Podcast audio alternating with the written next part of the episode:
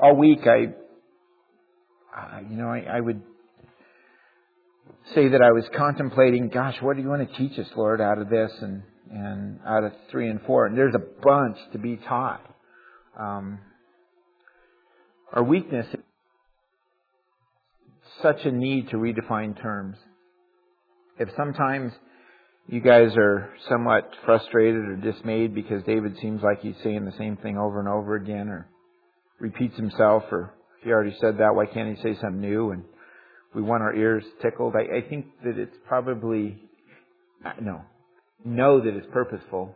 And I think that it's probably necessary, I know for all of us to, on some level, to redefine terms, myself included.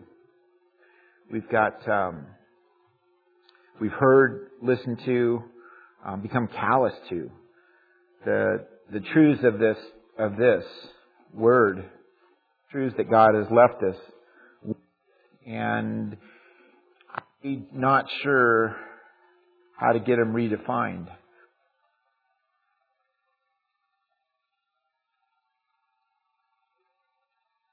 The people that he was in constant conflict with him constantly quoted the Bible.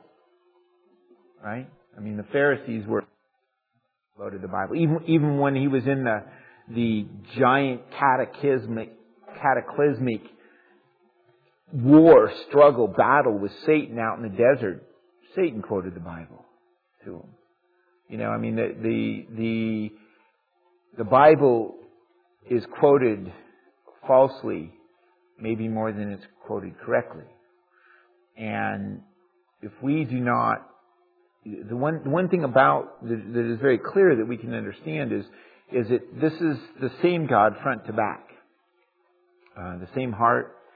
He does not change yesterday, today, and forever. Yes, we are under a new covenant now where they were under an old covenant and, and yes, there are things that have changed, but God has not changed. And the heart of our God has not changed.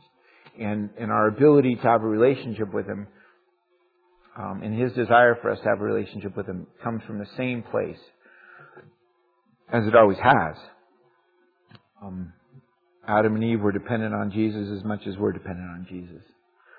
So it's it's really important if if you if you feel like I'm repeating myself or repetitive or redundant, um, please please bear with it. It's not done because I don't know what to say. It's done with purpose.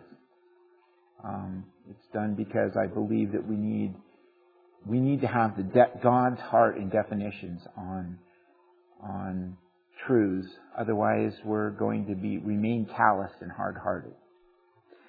So, a, a couple of those words I, I, challenged you last week because again, in, in chapter three, the word faith is used 13 times. You know, this is a little little book. I mean, there's 29 verses and it's used 13 times.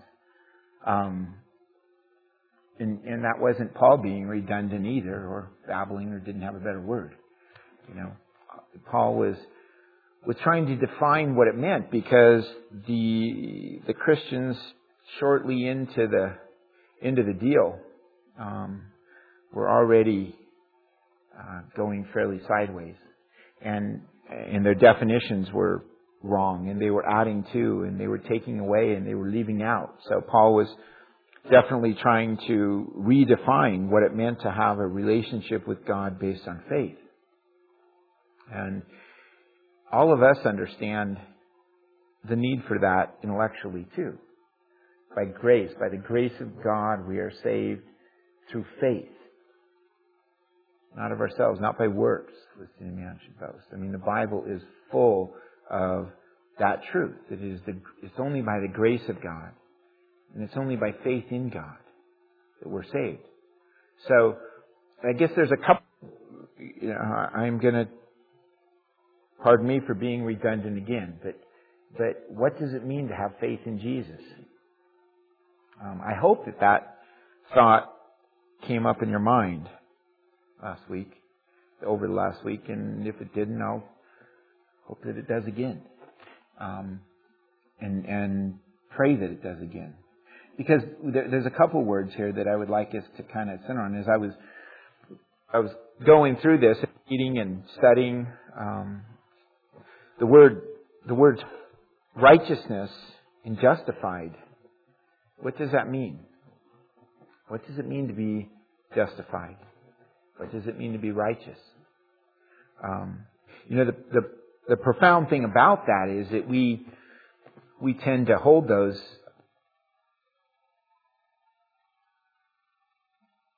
um, and, and I don't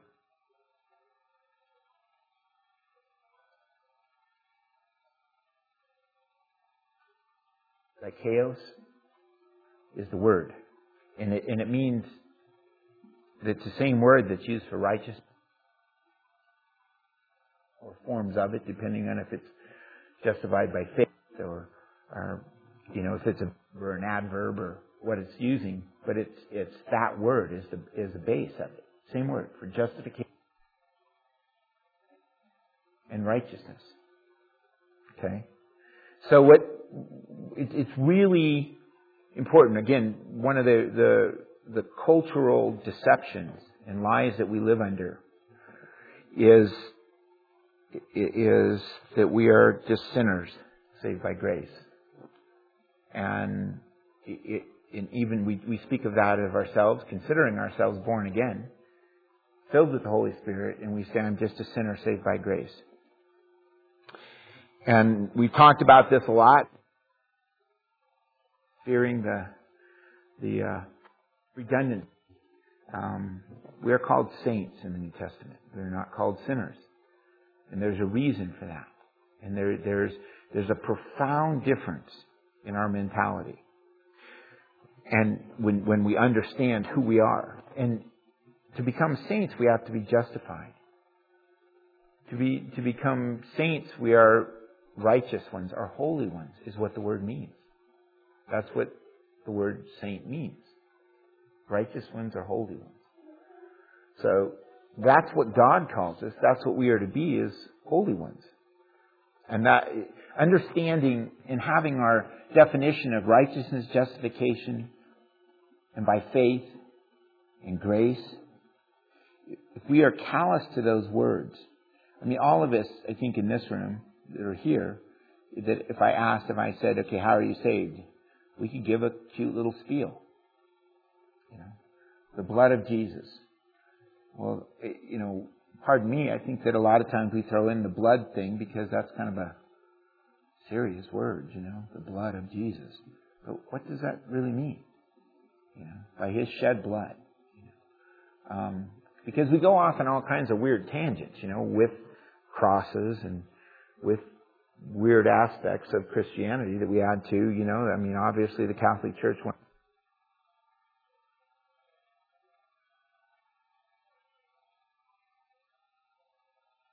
grape juice or the wine that we drink. We didn't drink grape juice originally, but the wine that we drank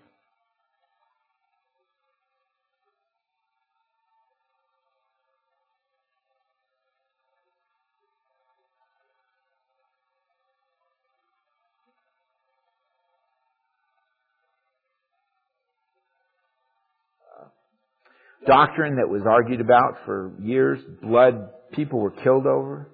Um, people were burned at the stake for. I mean, it's a pretty wild concept, and yet it's not here. It's not in this deal, but obviously the definition, you know, um, one of the one of the past elders I shared. I remember when we were, you know, and Steve and I, and then I, I remember sitting on Steve's deck one afternoon, and I shared this with most of you, but and he got a call from um, uh, a previous elder who had moved away from this church, and and he had been called from some other people, and they and he was calling, giving Steve, you know, reading him the riot act because you guys have to have communion on Sunday morning because you have to give people the opportunity to confess their sins.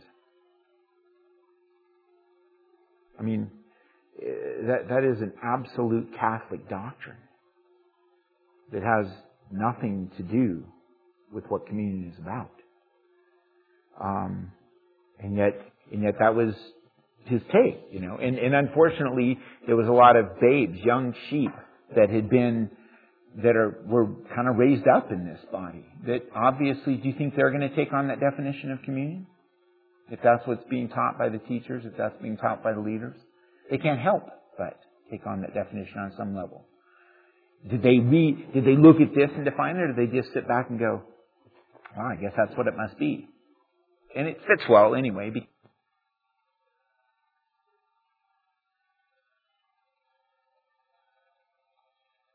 What defines me as righteous? What defines me as a Christian? What, what, what, what, what defines that I am right with God?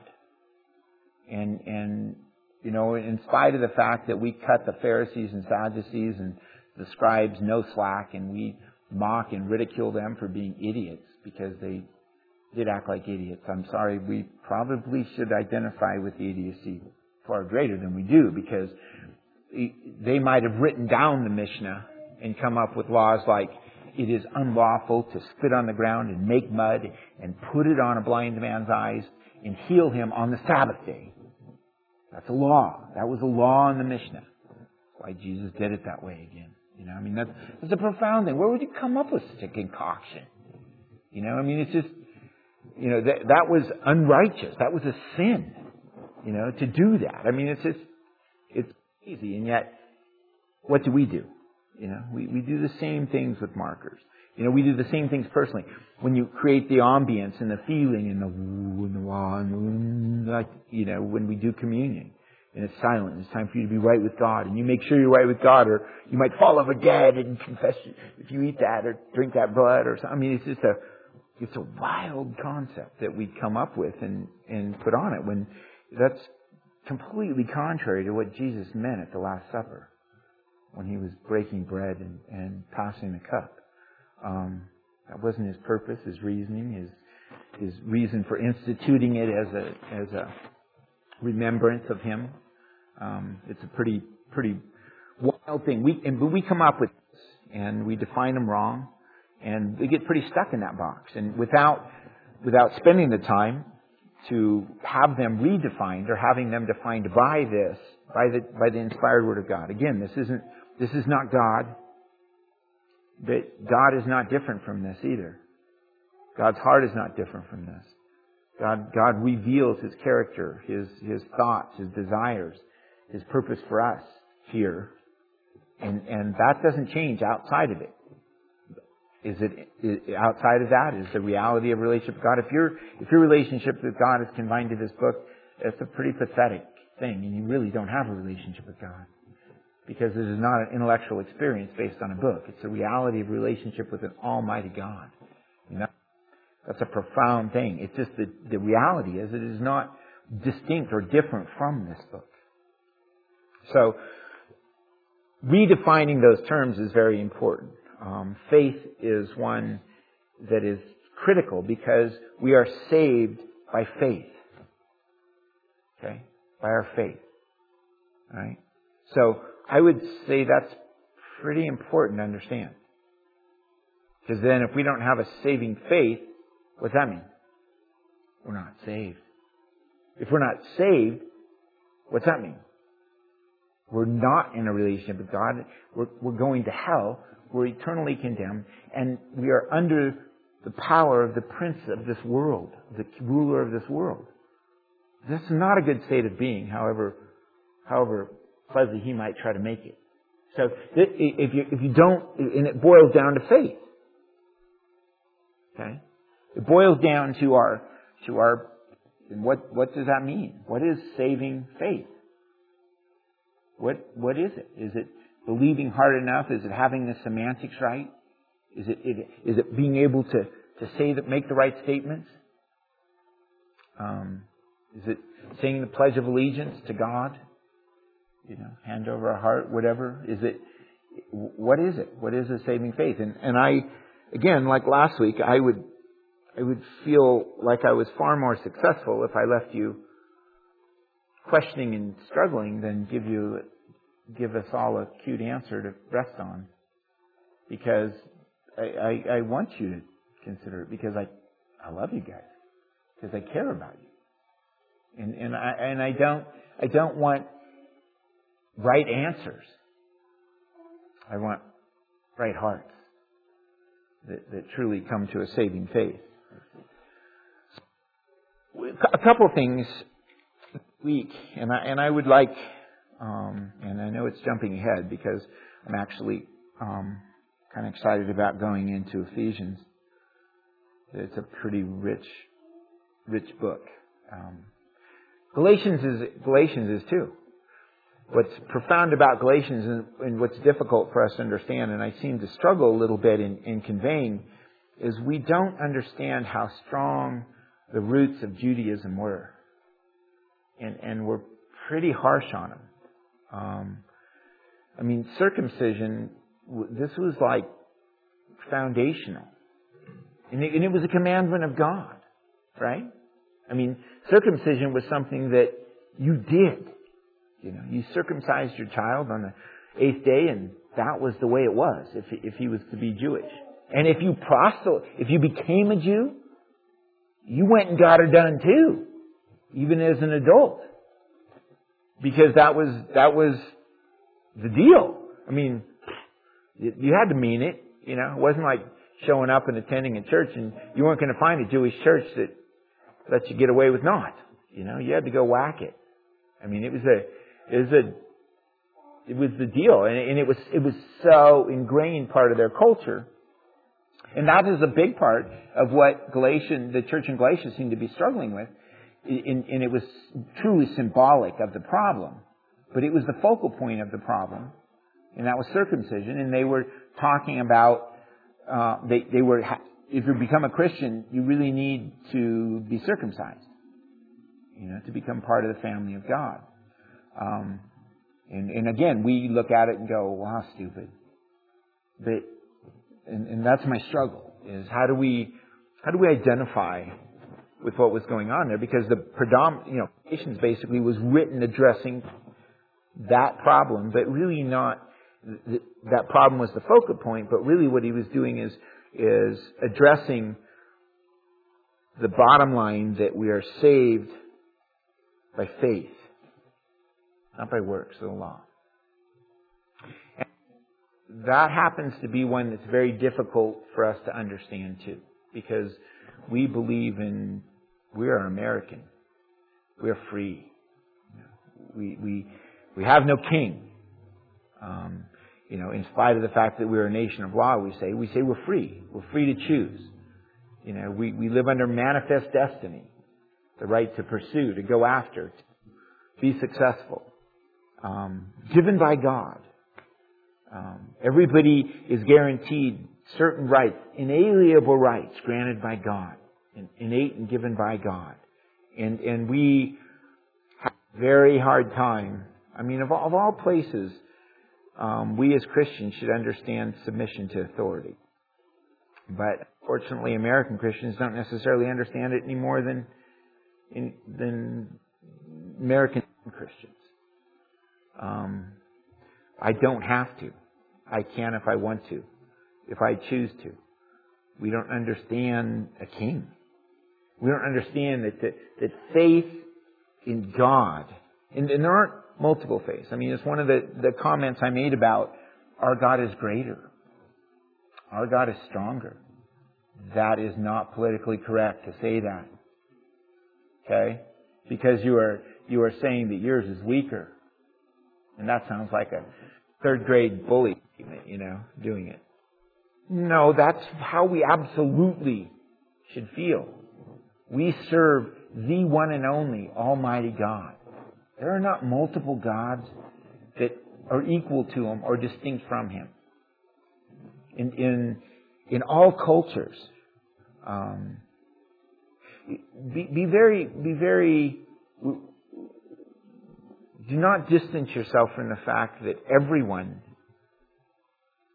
and do not equate your innate desire to do it with righteousness. Everyone seeks to please their God. Okay? Every, everyone spends their life. We look at, you know, we look at pagan cultures or native cultures that are dancing around a fire and, you know, they've got a stone image up in the back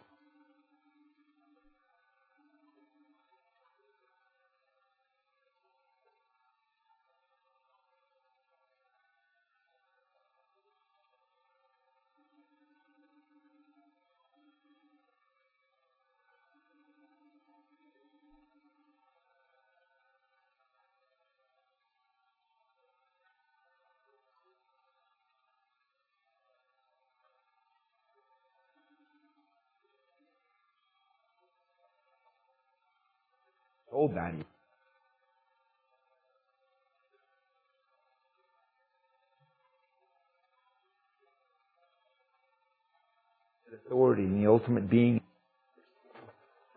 But you will spend your life trying to be right and please your God. And the issue and the, the absolute object of critical importance is who is our God? Who is our God? All religions, all non-religions have God. It's just, how do they define Him? Who do they you know, what defines Him? And, and we, we would even go so far, we wouldn't quite say it like that. You know, there are multiple churches that, that in this valley that would say, we believe in the God of the Bible. Really? Really? I mean, it, is, is he defined by this word? Is this the object? This isn't about David. This isn't about Calvary Chapel. This isn't about we are the church in the hill that just follows the Bible and we're right and you guys are off doing this. That, that's, that's tragic. That has nothing to do with it. That has, what the issue is, is we need to be people whose God is defined by this Bible. And that's who we have faith in. And that is very offensive in this culture. That is very offensive and troubling to people in this culture. Because it's saying there's a right and there's a wrong. And one of us is right and one of us is wrong. What do we want to say? Well, you're free to believe the way you choose and, and you're, you're free to come up with the God that you want to come up with out of the Bible. And God reveals himself in many different ways and, and, and, and there's multiple interpretations of what this says. No, there's not. You know, the, the God in, had intent and purpose and very specific about what He divinely inspired, His divine.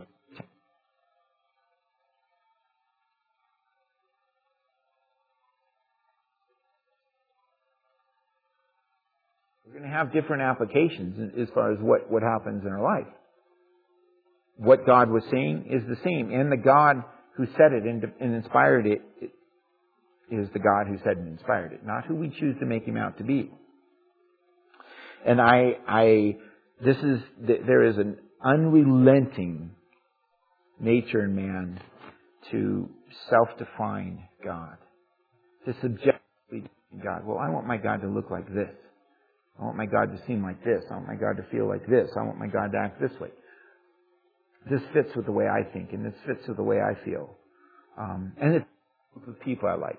In this group of people who believe this is what God is and how He is, I like them better, and they get along with it. Maybe that use almost almost entirely always comes to they don't hold me accountable, but they I, I like being with this group. They make me feel better. They make me feel better about myself. Bad idea, number one. You know, except our identity in God, we should feel really good about that, that we're the sons of God. I'm going to read Ephesians 2. You say, well, that, I thought we were in Galatians 3. No, I know. But I'd like to read Ephesians 2. And like I say, always listen, read, follow, whatever best works to tune in to what God is saying, not what not what my coming out, but what God is saying here. So I don't know what it takes to do that. Turn all the lights off and close your eyes and blindfold you, or I don't know. But listen, please, to what what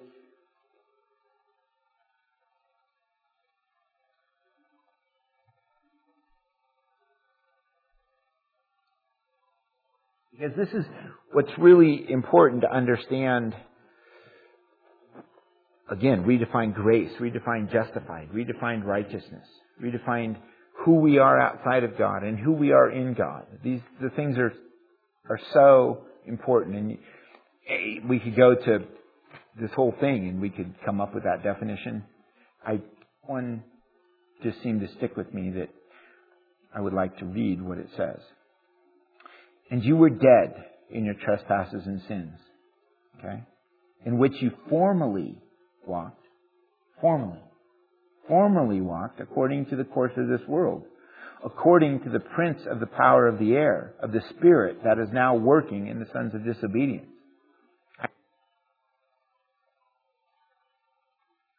Either under the authority of God or you are under the authority of Satan. That's the I'm a free white and American guy running around here under nobody's authority except I choose to give unto. It has nothing to do with what of you choosing to be in submission to Satan. We are of God, of the true and living God, or we are under the authority of false gods and Satan. Okay? So that, that is the point of existence. That isn't David. That's what this says. In which you formerly walked. You were dead in your trespasses and sins, which you formerly walked, according to the course of this world, according to the prince of the power of the air, of the spirit that is now working in the sons of disobedience.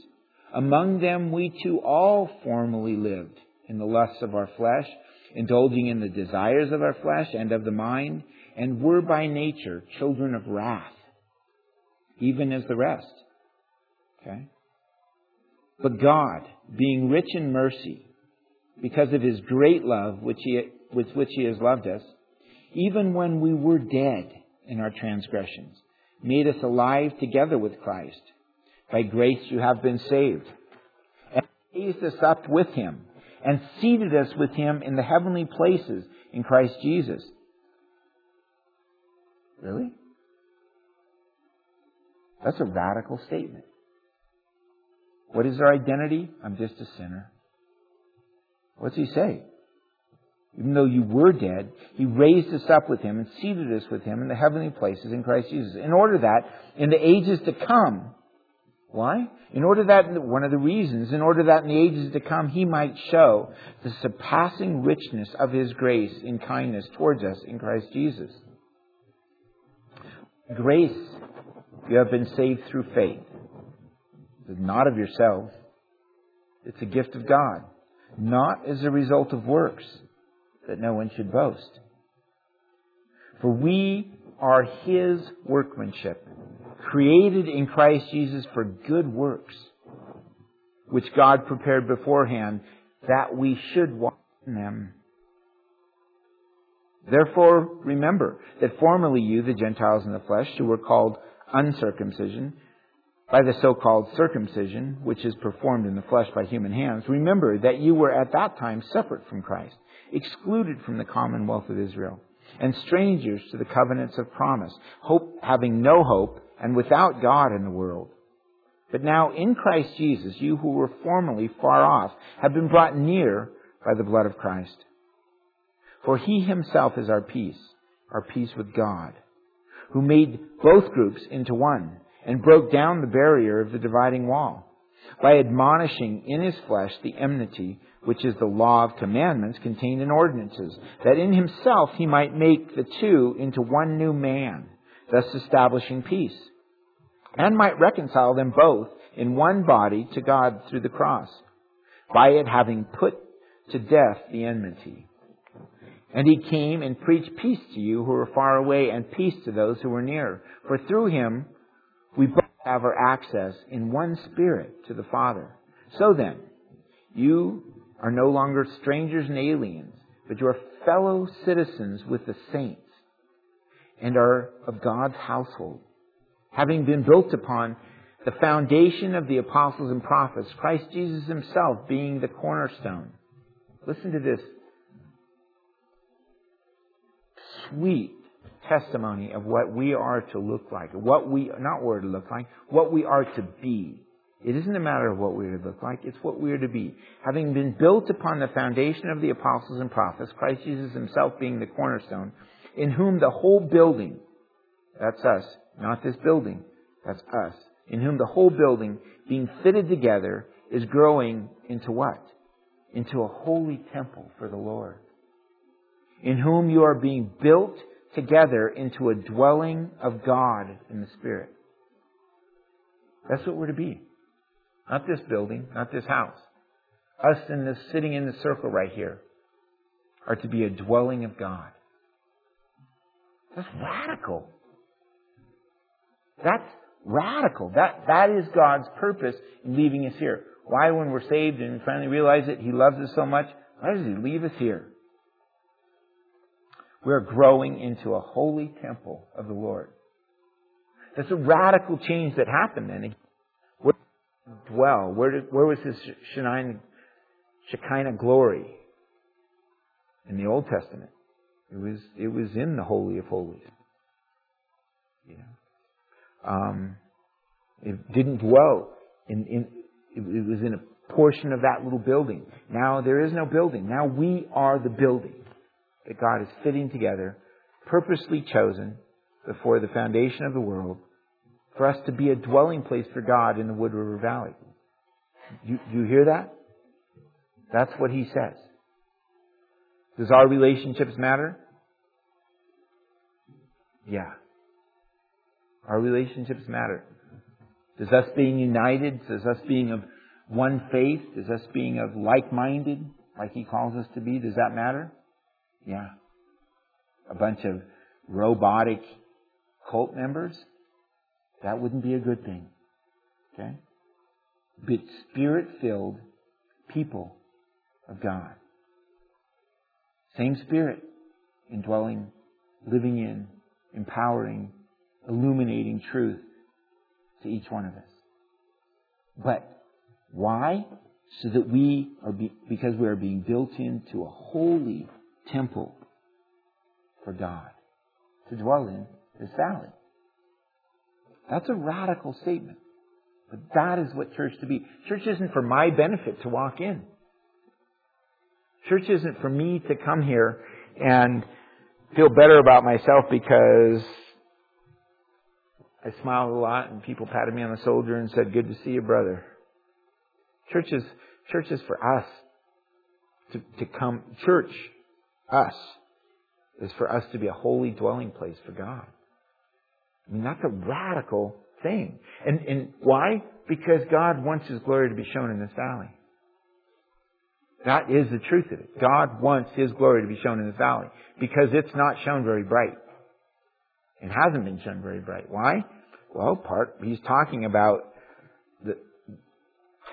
in which you formerly walked according to the course of this world, according to the prince of the power of the air, of the spirit that is now working in the sons of disobedience. Is that just hypothetical and trying to be, speak religiously about just a bunch of bad men or just a bunch of sinners? No, no. He, the, there are principalities and powers that govern this valley, that rule this valley. Okay? That the Bible says that. And I can guarantee you, we get callous and, and quiet to it. Does that mean we shouldn't? No, God has us here to fight. God has us here to be a remnant. God has us here to, to exemplify His, show His glory in this valley. I mean that, and, and is that going to be fought against? Let me guarantee you, yes. I know, happen to know Christians out of this valley. Sorry, don't be sarcastic, but I know, I know brothers that, and sisters that, that live outside of this valley, and when they come to visit or they come to be here with me, they say, whoa, you guys, do you realize how strong the principalities and powers are in this valley? They're very subtle. They're very quiet. we don't see the dominion and domination and, and treachery towards souls of, you know, streets filled with meth addicts or whatever it might be. You know, what do we see? The tragic reason, one of the reasons we're so blinded is because we do not have God's values. That in spite of the fact that we, that we say riches won't make you happy, you still kind of envy those guys if, but if I had a little bit you know, if I, I just had a little bit more, if I just was, had the ability to, you know, I mean, I, I wouldn't need three houses if I just had mine paid for. You know, if I just had a car that worked, you know, if I just had a work truck, you know, if I, whatever it might be. Not to say that we don't have needs in life, but as long as we, we still exonerate as long as we still covet on some level, as long as we still have this world's perspective on material wealth, on pleasure, on hedonism, on success, we're not going to see God's heart and we're going to be pretty blinded to Satan's tools. Does Satan lead people to destruction with great wealth? What did he offer Jesus? What was his ultimate ploy to offer Jesus? When, when, when, when they were having the big struggle to see if Satan was going to be able to get to him directly. Okay? Because here's is about ready to go in the ministry, and Jesus says, you know, we, we need to settle this right now. We, we need to deal with this now. I, I don't need you to continually. Now, did Satan quit on Jesus? No. Satan tried to kill him when he was a little child. Um, went through and, and killed all the babies under two, you know, doing it. I mean, he, he tried to tried to nail him there, didn't get it done. I'm not sure if Satan lost track of him. Honestly, I, I don't know. You know, I mean, we don't hear anything about his time in, in um, well, not, not just in Egypt, but his growing up, his childhood, you know, growing up in Nazareth. You know, we don't hear where he was or what happened. You know, we don't hear about him in that region much. But here it came. Jesus is going to, Jesus is going to fulfill this, this eternal purpose that God intended for him to do. We're going to spend three years, in a sense, giving the Jews another chance. You know, come on, you guys. Come on, you guys. Come on, you guys. You know, you need to understand I am the Messiah. I am the fulfillment. He was going about this ministry and, and basically let's, let's get this done. Let's realize that you are not going to be, so, to get to me. And so, let's be very certain that Satan himself, who tempted him for 40 days in the wilderness, you know, this wasn't, you want a granola bar? You know? I mean, you know, th- th- this was Satan's best game, his A game, to, to take him down. And, and, and the fight was on. What was the, what was the, the most, his last straw? Took him on top of a high mountain. Said, I, all the wealth and all the power of this world is mine. Satan said. He wasn't kidding either. To do what I please with, to hand out and distribute as I want for my purpose. I'll give it all to you. Wait, this is Jesus. I mean, you know, how could you? You don't think that was Satan's A game? That was Satan's A game. You know, we, we tend to diminish that and say, well, of course Jesus would say, how stupid. No, no, no. That, that was the strongest temptation he could do towards his flesh. Does Satan bless with prosperity and wealth? Yes. For what purpose? To take us to hell. To win, to have victory. Is it, so is prosperity and wealth from Satan? I didn't say that. Okay? I didn't say that. But we can be very sure that most of it is. Does that, but, so why then do we always long for that? We should. And as long as we still see it as, as something which will make me happy, something which will bless me, um, we're in danger of not having God's perspective and being tempted on doing it. Tempted by death. This is, bottom line there is, we live in a valley who Satan tempts with prosperity and wealth. Okay? I mean, we, who, who has people in control through prosperity and wealth. I mean, he was to take Jesus himself down. So you think he's capable of taking the rest of us down that way? Yeah. Hedonism. Uh, pacifier in our mouth. I mean, we, you know, the, the, most people, place in the world, they go, God, I'm really depressed. I'm really bummed. What do I want? Oh, I'm going to go buy a chocolate bar. What do people up here say? I'm going to go to Hawaii. Okay? I'm going to, I'm going to take a trip because I don't feel good. You know, I'm kind of depressed. So let's blow out of here. Let's go to Mexico. Let's get a house in Mexico, in fact, you know, and then I'll be happier, you know. I mean, it's, it's relentless. It's just on a different, huge level, and it sure seems, I mean, all of us look and go, I in Hawaii, I could care less, but let's go on, let's go hunting in Alaska. That'll help my depression. I'll be a happy boy. Let's go kill a grizzly bear. Really? With a new gun? And, you know, uh, sounds good to me. You know, fly around in a Piper Cub and land in some little bar and go face to face and head on with a grizzly bear. I mean, that's what it's going to be like in heaven, isn't it? You think? So the, the, up here we are hugely tempted. We're in the middle of a fight. It does not look like Satan's typical temptations. How are we a temple for the living God? This is to stand as a light on the hill, the salt of the earth in this valley.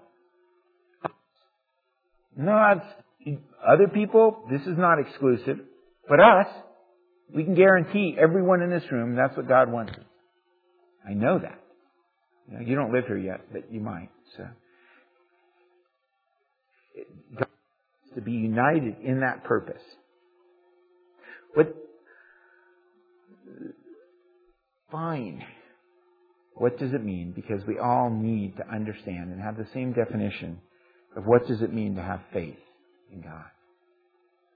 Paul is very, very clear in Galatians, and he is, and he is very um, relentless in saying that adding to it and being justified by works is not. You know, I thought about this a lot this week. And I would su- suspect and somewhat hope that this would be a struggle that all of us would go through. Well, faith without works is dead. Oh, you're not justified by works. You're justified by faith. Oh. We all want to just, well, now, tell me the right way. What's the right way here? Tell me, tell me the right way to say it, okay? So I can say it right because then that means that I'm, I'm right. No, that isn't it. It's, it's truly understanding what's it mean to be justified by faith. What does it mean to be righteous by faith? What does it mean to, to have a saving faith? I mean, the right words, you're going to go to hell with a mouthful of them. It's a heart that truly knows, that is submissive to. What does it mean to believe in Jesus? I mean, we've we've talked about this a lot, and, and probably one of the worst definitions. I mean, you got a guy off the street who doesn't know, but his life's crappy, and he wants to be happy, or things aren't going well, and you say, "Well, Jesus will bring happiness in your life." Okay, tell me about it. Well, how do I do that? Well, say the prayer, man. You know, okay, I believe in Jesus. Okay, you're saved. You're born again. You're going to heaven. Really? That's that's a that's a saving faith. You know. Um, you know, not even knowing that Jesus is King of Kings and Lord of Lords. And the only saving faith is one that believes that and, and believes it to the extent that it completely and totally rids you of your life. Because we lay our life down for Him. I have been crucified with Christ. And it is no longer I who live, but Christ who lives in me. In this life which I now live, I live by faith in the Son of God who loved me and gave himself up for me. That's saving faith. Okay? What is it, what did it equate to? I have been crucified with Christ. My life is no longer my own. Is that, that what you came to in giving that intellectual verbiage? No. I mean that, maybe, you know, maybe just like at the day of Pentecost. I mean, here, here you have a, uh, people from all over the world who were devout in their pursuit and recognition of their need for a Messiah. Okay? Their whole life, most of them. Some of them were possibly new converts. But the Jewish kids, their whole life, they look forward to the Messiah. Okay? This is what I need. This is what we need. This is the only hope, is the Messiah. Okay? The, the spotless lamb shed so that I can be reconciled to God. The, the covering for my sin, that I need a covering. I desperately need a covering. So when, when, when Jesus was preached through the divine inspiration, revelation of the Holy Spirit, multiple languages at the day of Pentecost, there was a bunch of people that went, a light came on. But this is, this is a people who had a lifetime of foundation and the need for a Messiah, in the need for a Savior. They, they were already understood. I am willing to be under the kingship of the Messiah. Just show me the Messiah. I am willing to subject myself to the authority absolutely of the Messiah. And when it was explained, Jesus was the Messiah. And Jesus has risen again. And Jesus now sits at the right hand of the Father. And you can be subjective to that king. You can be, you can give your life to that king. And they said, I, I do. By the thousands. There was a radical transformation that happened on these Jewish people that were gathered, or proselyte Jews that were gathered in, in, in, in Jerusalem seeking the Messiah. How many people in our culture spend their lives devoutly pursuing the Messiah? Not too many. At least not the Messiah of this Bible. At least not the God of this Bible. That's pretty much in our culture kind of a side. You know, something that's kind of done on the side. Kind of a little pursuit I have. Kind of I have this interest in things of God. Kind of I have this little, you know, I'd like to know. Purpose. We even, pardon me, we even maybe even mock those people. Some, some to some degree, devout people we respect, but we kind of mock people who spend their life in pursuit of God. You know, I was looking through a through a book of it. Obviously, we uh, has a pretty confused view of what faith in God is. And, and his house is literally full of all different sorts of gods you might pursue. Um, I was reading a book on on uh, I forget what it was. I was going through the other day. Anyway, it, had it was talking about these these um, devout men in Nepal, and they go on a journey. I mean, these guys full on put like shoe-like things on their knees, and pads on their knees, and pads in their hands, and spend a year bowing down and climbing a mountain to pursue God and to pursue righteousness of God. Tragically, even, we look at them and go, "You're an idiot." I mean, what an idiot! You're going going down the road. I mean, there's pictures of them, you know, going. They take a few steps and then they fall on their face and got to go out and doing it. And and there's a side of them. I mean, we idiot, devout beyond what we understand. Should we be that devout? Absolute. Absolute. Should we envy their devoutness? We should have great compassion for their deception. We do, do how many of us, you know, our career is more important. Our family is more important. Our pleasure is more important. Our success is more important. Our security is more important in material things. And and aside. And if I have time to seek God and pursue God, then I'll do that on the side. But why? Because our definitions of faith, because our definitions of dikaios, justification and righteousness. Is it necessary that we're justified before God? If not, we're obviously in deep something, right? It is absolutely essential that we are justified before God. Do we understand what that means? Do we understand how it justified? Do we understand? It, it's it's central from front to back. There isn't multiple words even. It's one of those words that, you know, it, it's wild when you're, when you're studying.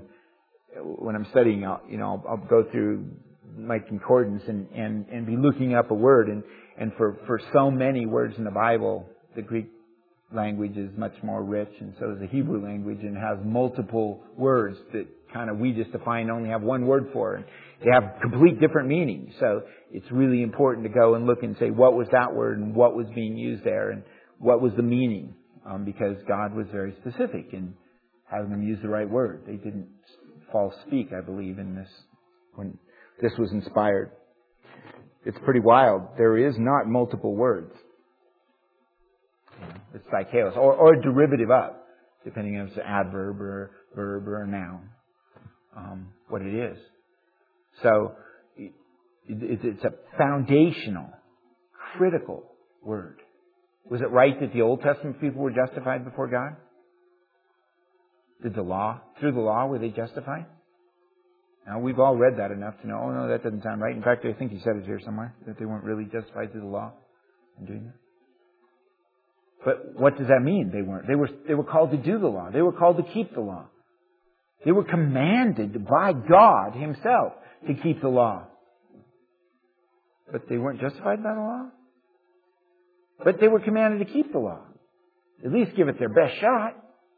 So what were they justified then by? So they weren't justified by keeping the law or trying to keep the law. What were they justified then by? Because they were justified the same way we are before God. And it's, it's critical. Abraham, was he justified by the law? Was he, no, he didn't have the law, did he? Hmm. How's that work? He didn't have law. What was he justified by? By faith. Different than ours? No. No.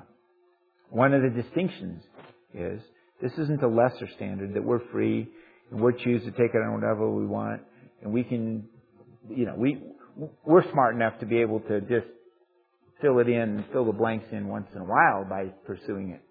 Um, the, the standard is not less now. The standard is higher. Why?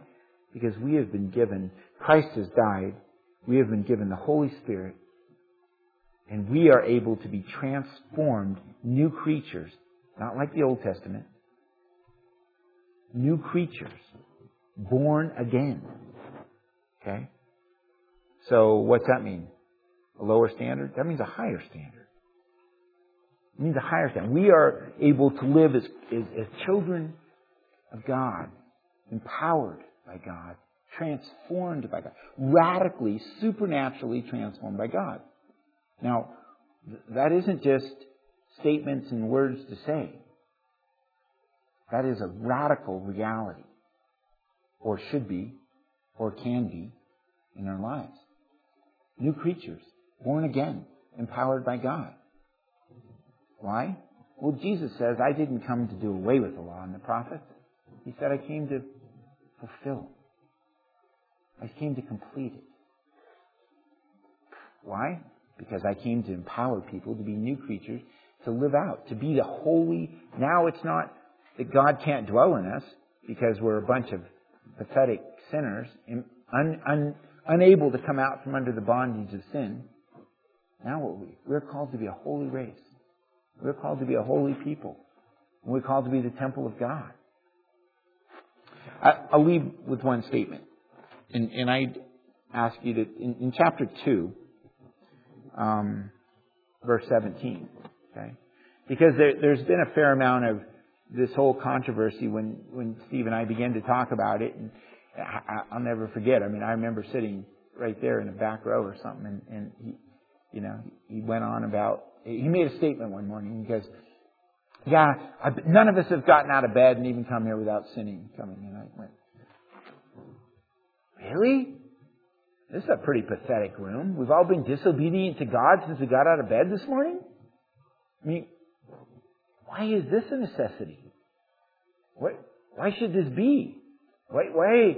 We're not supposed to have been disobedient to God from the time we got up. This isn't an expectation. We're called to be saints. Empowered.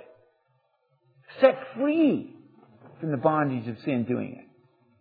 But obviously that's caused a fair amount of controversy because it's one of the foundations of our cultural Christianity is because the, the, the, the statement that I can make, which would leave you unable to do anything but call me a humble servant of God, would say that I'm a great sinner.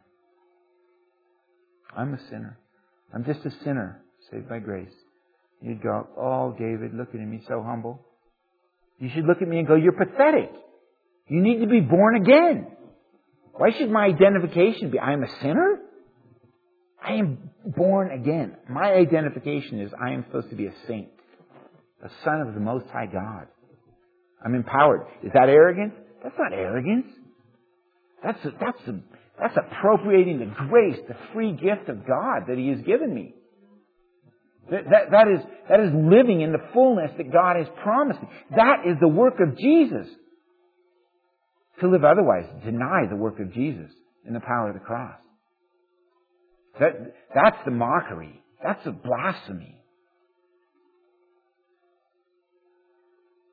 It would be like my, it would be like my daughter saying, it would be like my daughter saying, yeah, I honor my dad. I, I believe, and I haven't followed this through, but I'll, I'll try work from the cuff here. You know, I, I exonerate my dad. I, I esteem my dad. I believe my dad's right. I, I obey my dad, but I just can't bring myself to do it. So I spend a good part of my day kind of going, yes, dad, and flipping him off behind my back as I turn around and doing what I want to do and saying, forget, which would be the truth of her heart? That she honors and esteems her dad? That she's submissive to her father? Or that she's rebellious and in sin? Yeah. And it's the same thing with God. I mean, what do we do? How do we live our lives? Faith in God is faith in who He has claimed to be, is assurance in who He has claimed to be, is pers- being persuaded that who He has claimed to be is true, that He is the Most High God, that He is the King of Kings, that He is worthy to be served, that I am a bondservant, I lay my life down for Him. My life is no longer my own, I've been bought with a price. That's faith in that God, in the true and living God. It's, it's very important that we define what does it mean to have faith in Jesus. It's not a cute little statement. And it's not intellectually correct enunciation with our mouth that is going to keep us from the fire of hell. It's a heart that's surrendered to those truths, to what we claim to be true of God, that is saving faith. This is a grace of God. This is a free gift of God that He gives us. We don't earn it by right intellectual understanding or right actions. This is something that God gives us freely. What do we have to do? Acknowledge Him for who He is. Not intellectually, with our lives. The only true belief, if I truly believe, it will change my life. I will surrender to the King. Okay? If I truly believe. So,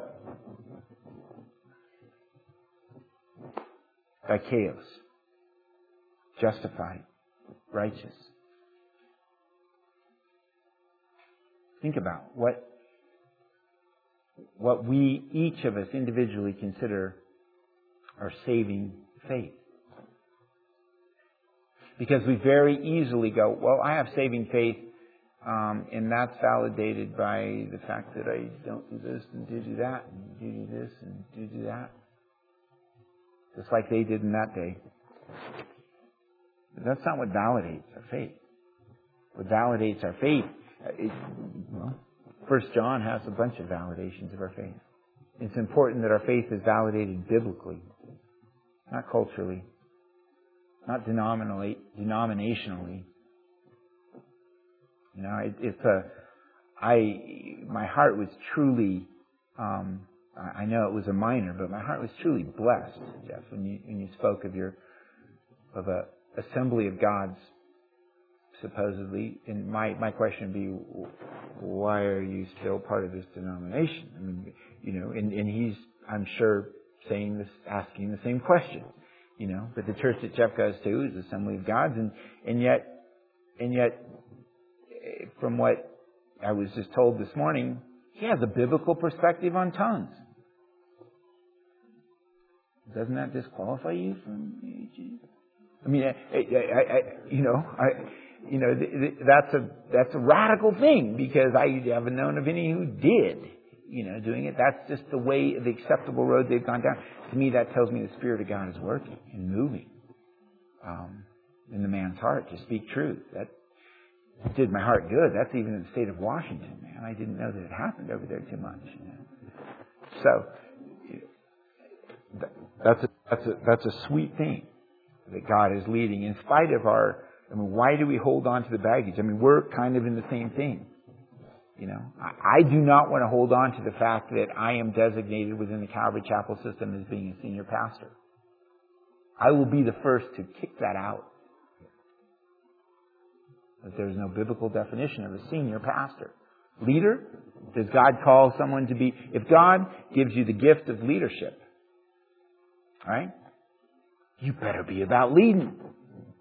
You better be about leading. That's not a senior pastor. That's a leader. When it comes to being shepherds, God calls us to be shepherds. He calls us to be elders. He calls us to be mature men of God. On and on. Accountable? I tell you what, I say this now. I've always said it, and I'll continue to say it. I hold myself completely and totally accountable to each one of you. Okay? And you have a responsibility to do that. If you see something, hear something, question something sideways, it would be hatred to not go, David? David? Are you sure? You see this? What, what's up here? Let's pray. God, I don't know how, how I trust you to redefine. Redefine our view of you, redefine our, our religious mouths that run so easily and disconnect with our hearts and our lives. We believe in a form of Christianity that, that believes if we're intellectually correct, we can pretty much live how we want. And there's a disconnection between what we say about you and what our lives live out. We say that we're, you're worthy to be praised, that you are King of King and Lord of Lords, that you are God Almighty, you are a good God, that you are a loving God, you're a gracious God that offers a way to have an intimate relationship. If we read and agree with and say we agree intellectually with it, we are seated at the right hand of the Father with you, with that power and authority, with power over the dominions, powers and principalities that govern places, and yet we live differently. God, please, you, Jesus had such a hard time with that because he called it hypocrisy. Saying something that you really don't believe, acting in a way that really isn't what you believe and from your heart. God, please, it's such a propensity within us as men and women to be hypocrites. It's such a propensity. And that's what you struggled with. You didn't struggle with the Jews and their law. You struggled with the Jews and their hypocrisy. And you would struggle with us. I'm sorry for that. God, I us to purify our understanding, our definitions. Cause us to be challenged. What is, what is the faith that saves me? What does it mean that we're justified? What does it mean that you call us to righteousness? What does it mean that we're saved through faith? So, God, I ask you to, your Spirit of truth, your Holy Spirit, to be relentless in my brother and sister's hearts because I love them, not because I want to bug them or them to be bugged. Or, but I ask you to send the relentless urging of your Holy Spirit to cause us to question, cause us to ponder, cause us to to look, to go to each other. And realize what is the transforming, saving faith. Ask you it's hard for us to, to go through Galatians and study because we, ha- we distance ourselves so hard from their propensity to be circumcised or to live under the law because we think we're so free of that that we find it irrelevant. God, I ask you to help me help me convey the, the almost insatiable in our flesh propensity to be under the law, to justify ourselves before you with the law.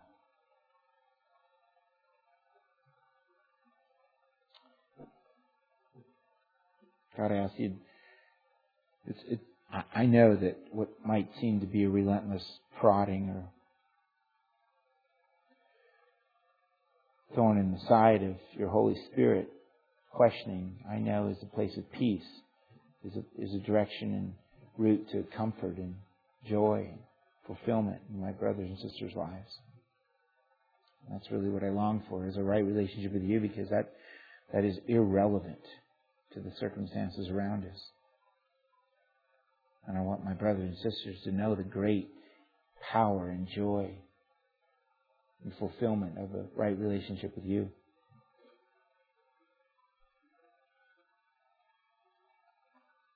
God, I ask your blessing on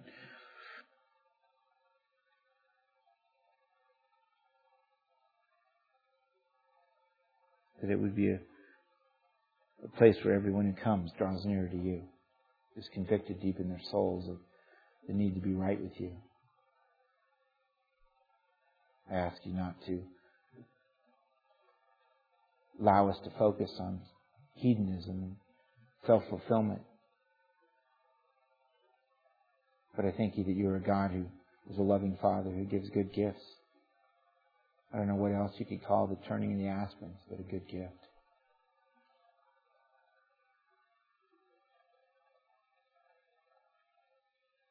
Thank you for that.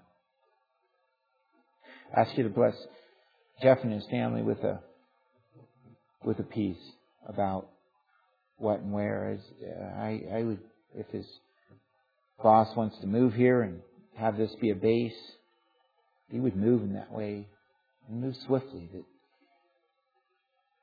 we could share his brothers and sisters with him and his family and little two and seven year old and his wife and we could bless them and be blessed by them. I ask you to give them a comfort in the direction, of, I don't know, comfort, a peace, a willingness to obey, and a clarity about what you call them to. I don't, I don't ask that he would be taken out of the body that sounds like his, he's to a large degree being led by you.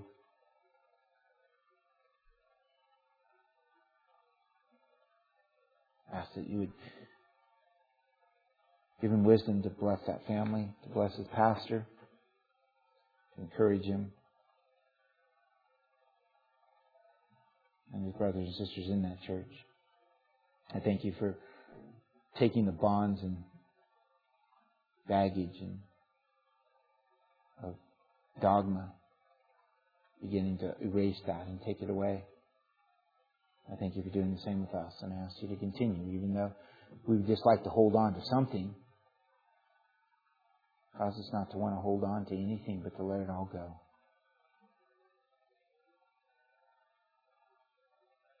Accept your truth and the reality of who you are.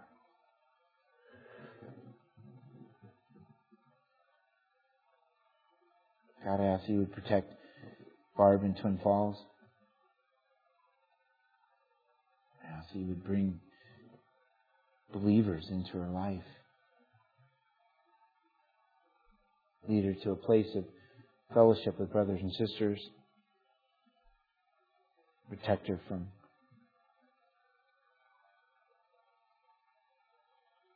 from the evil one.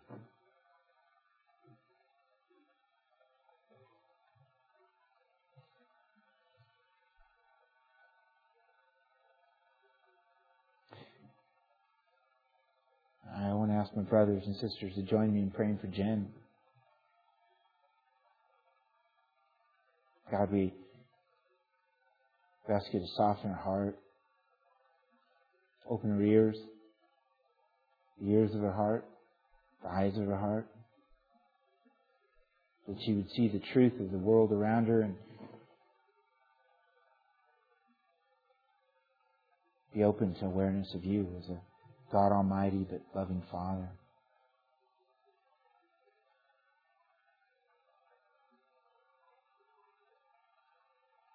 I don't want to appear to tell you what to do, but God, I ask you to take, break the bondage that she has holding her in Seattle. Because I know that would be your will. And I ask you to protect her mother from attacks that would keep your will from happening.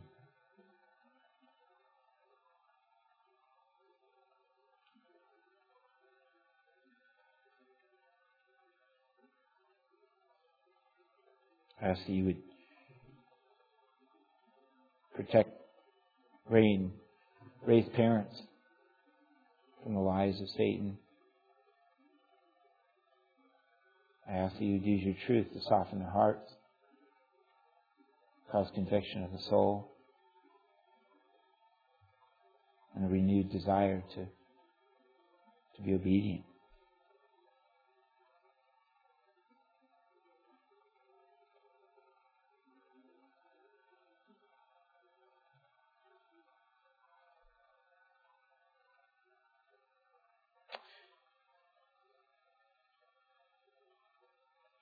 I think it would be remiss if we didn't pray for car for Jeremy since the axle fell out of his.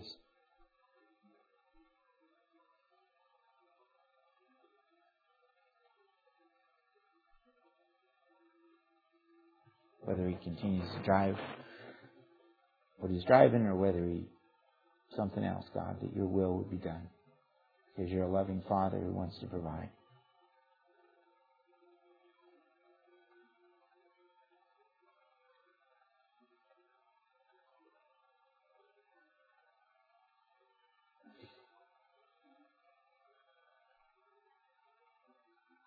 I thank you that we can come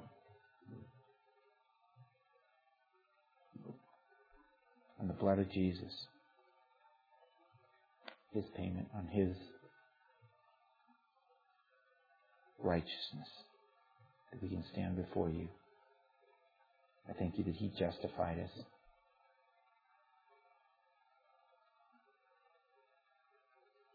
As only He could before you that we can stand right, forgiven, whole, and holy before you, God. I thank you for that.